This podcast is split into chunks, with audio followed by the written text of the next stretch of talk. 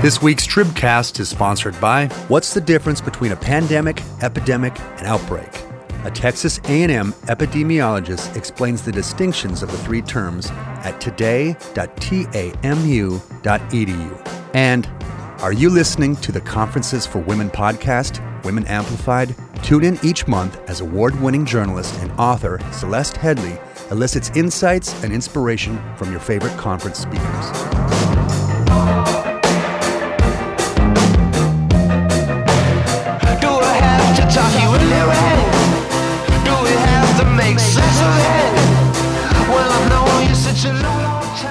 Hello, and welcome to the March 25th edition of the Texas Tribune Tribcast. This is Alexa Ura.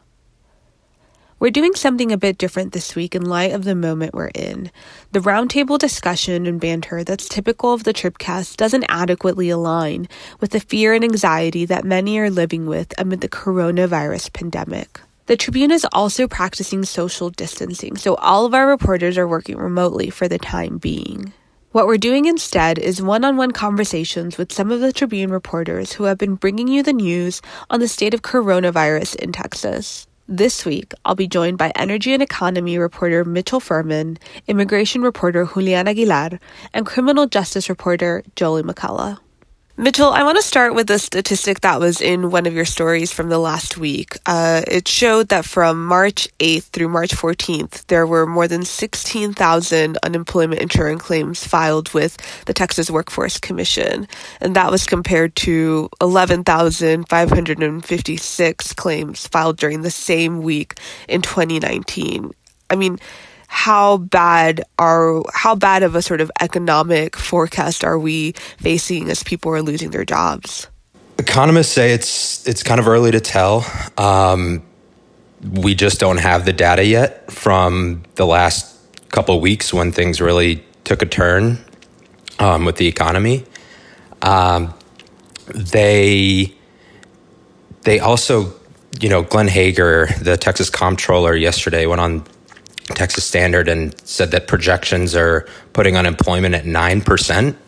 And in January, the last month available, unemployment in Texas was at 3.5%, which is, and, you know, Hegar called that a historic low. The best ever monthly unemployment rate in Texas was 3.4% uh, almost a year ago. So, and there were there were 17 states in the U.S. that had their best ever unemployment rate in January, and and uh, yeah, so nine percent is a is a striking was a striking number by the comptroller, and he said that that number could slide into the into the low double digits.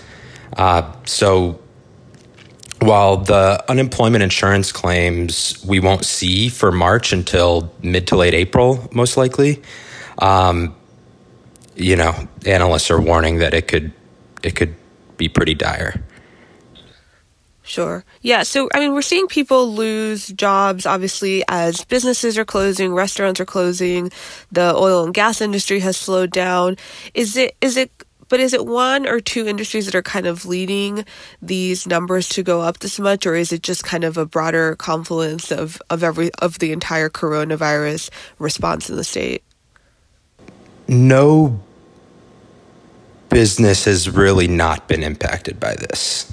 Uh, every every sector has been impacted one way or another.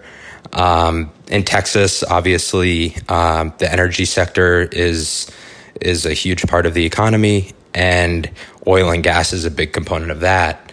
And due to a kind of oil, kind of a fixed price war between Saudi Arabia and Russia, um, that has kind of directly affected the U.S. shale industry, and a large part of that shale industry is in Texas, and so a lot of companies are making cuts. Um, I talked to a woman yesterday who, uh, born and raised in Odessa, and works for a oil and gas company there at the moment, and she said she was never so happy to receive a pay cut because all her colleagues got laid off. Wow. Wow. I mean, yeah, we, we've heard so much about the stock market and kind of broader economic impact, but in reality, I mean, there are so many of stories like that, right? Like you've been talking to so many Texans who either work or worked in the service industry or in other industries who have already lost their jobs or already facing fewer hours. I mean, tell me, tell me more about what life looks like right now for some of those individuals. Yeah, and you mentioned the restaurant industry, and that's that's an that's one that has taken and taken a big hit um, across the state, um, and some, you know, the the we're kind of seeing the safety nets that don't exist for the restaurant industry, and they, you know, they're trying to. People in that industry have tried to um, ask officials, you know, statewide officials in Austin for some relief one way or another, whether that's you know a relief on monthly taxes that are due or otherwise. Um, and so they're just they're it's an industry that already exists with pretty thin margins, you know, and if adding in a you know any disruption, let alone a, a pandemic, would cause a cause some some serious issues, and and we're kind of seeing that now with, um, you know, a lot of employee some restaurant owners have have told me that they don't want to get rid of their staff, but they don't have any, they hardly have money coming in. Yeah.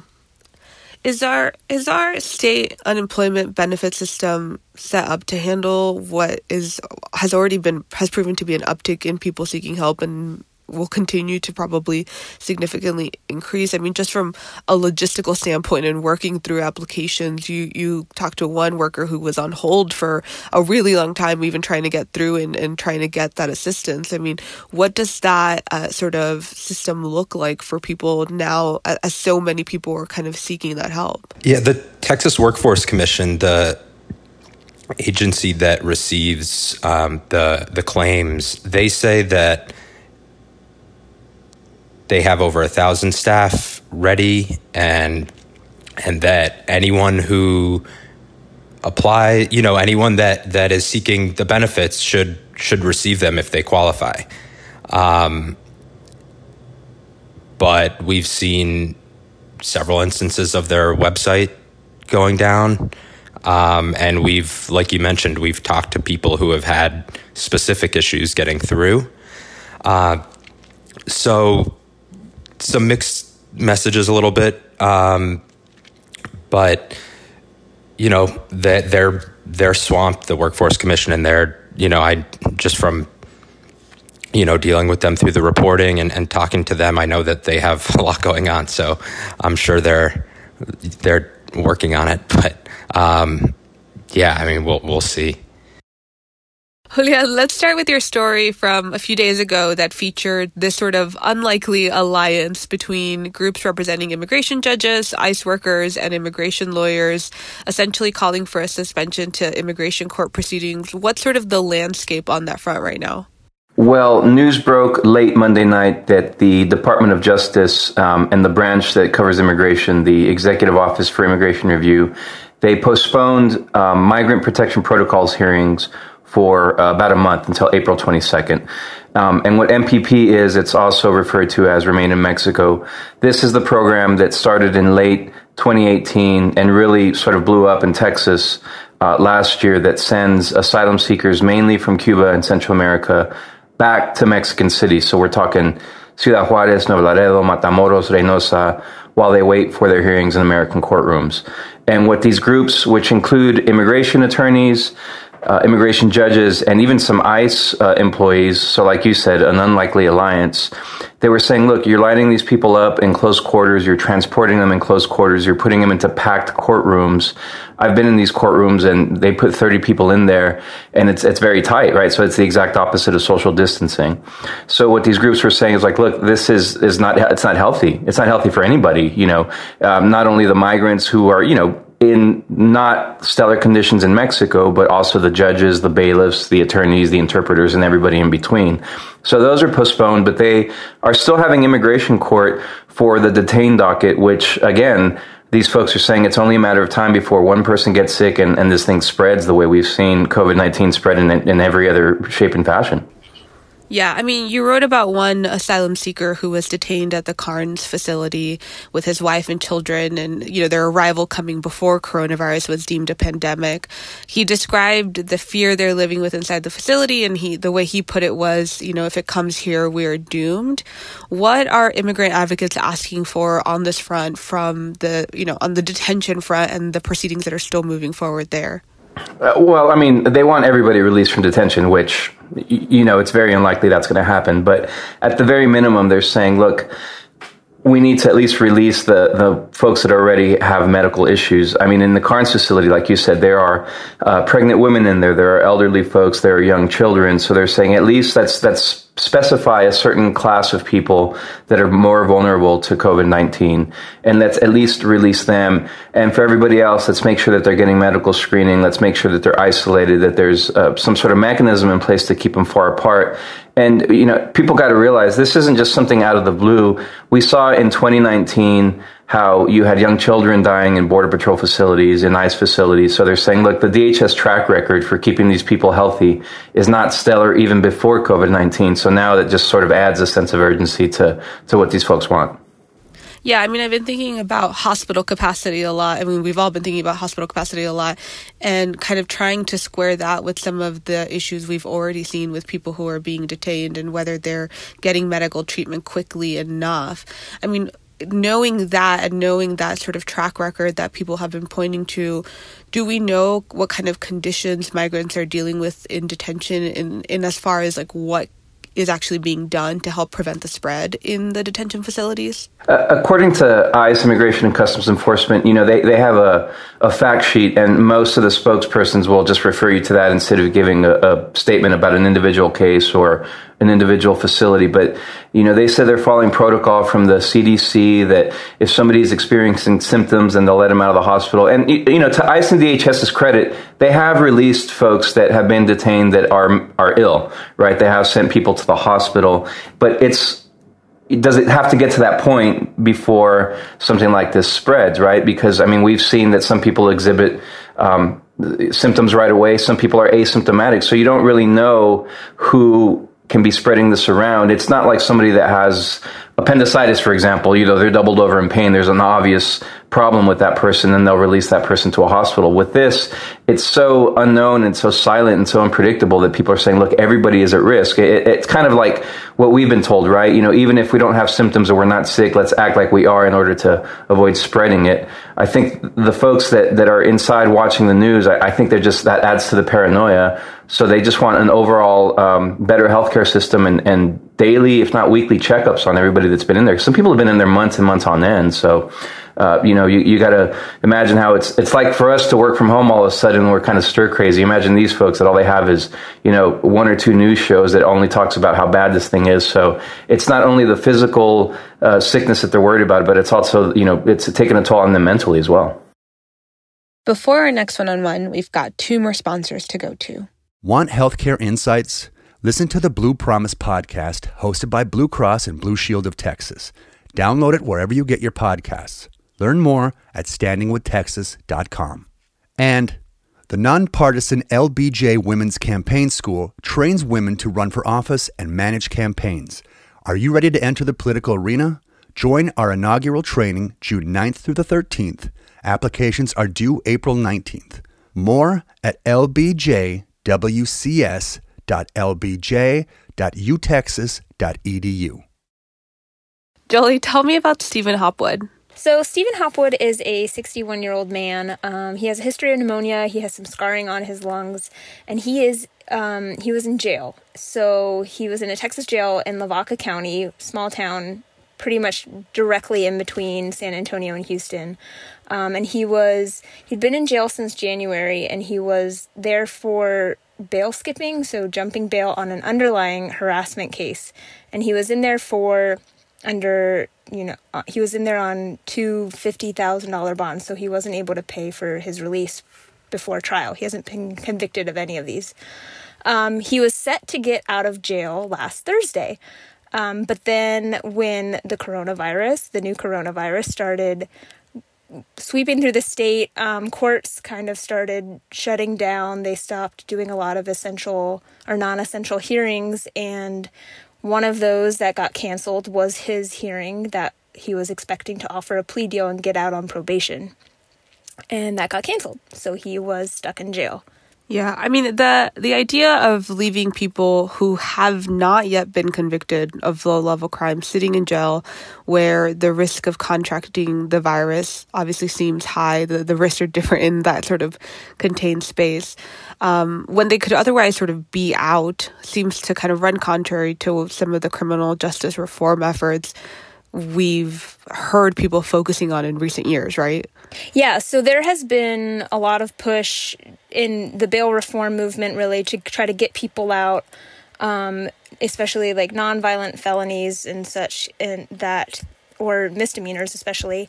Um, without having to pay because a lot of people are stuck in jail simply because they can't afford to pay for their release um, before they're tried and if they're ever convicted.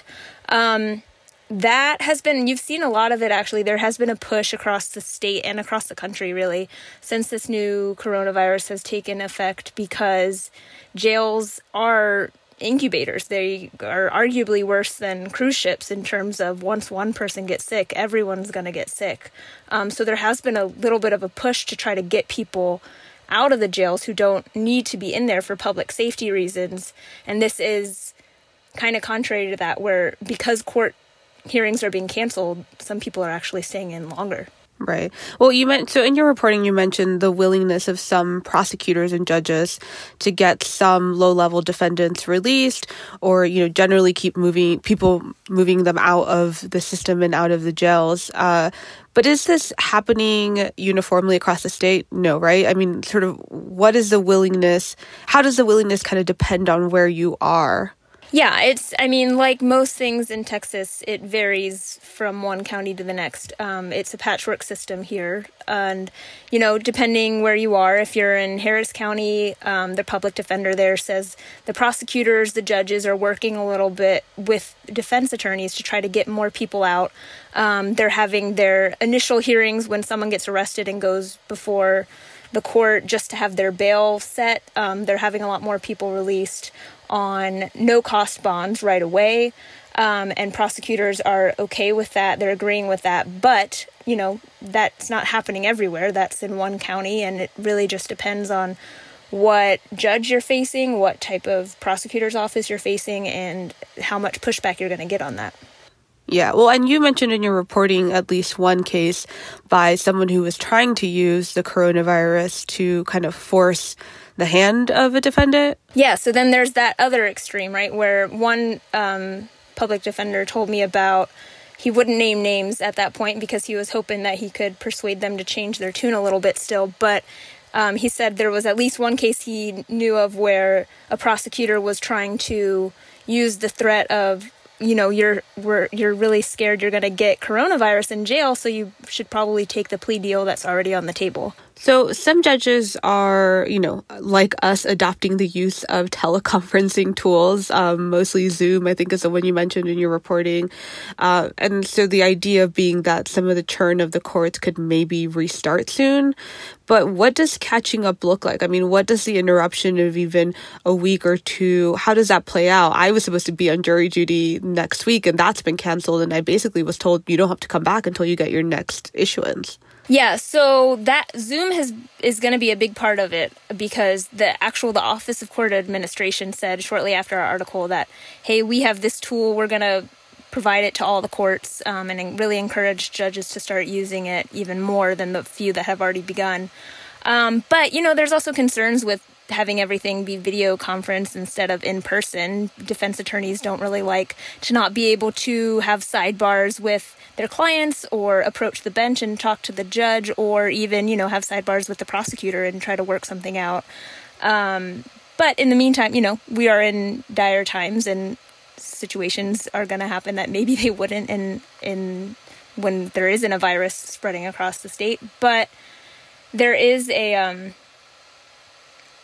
I mean, catching up is going to be hard. Um, think of Harvey, Hurricane Harvey in Harris County. They still haven't caught up. Um, and that was one county, and this is statewide. So I think, I mean, even if we've only had a few thing uh, cancellations for a while, and we start using more teleconferencing or video conferencing, it's gonna it's gonna have a big impact.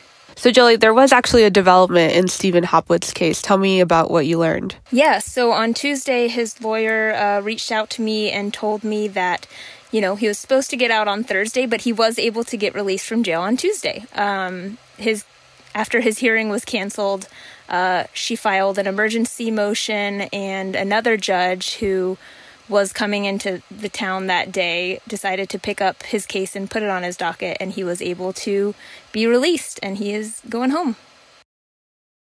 That's all we have for you today. As always, thanks to Spoon for our theme music and to Texas A&M University, the Texas Conference for Women, Blue Cross Blue Shield of Texas, and the LBJ Women's Campaign School, our sponsors this week. On behalf of Julian, Jolie, and Mitchell, and our producers Michael Ray and Regina, this is Alexa. Thanks for listening.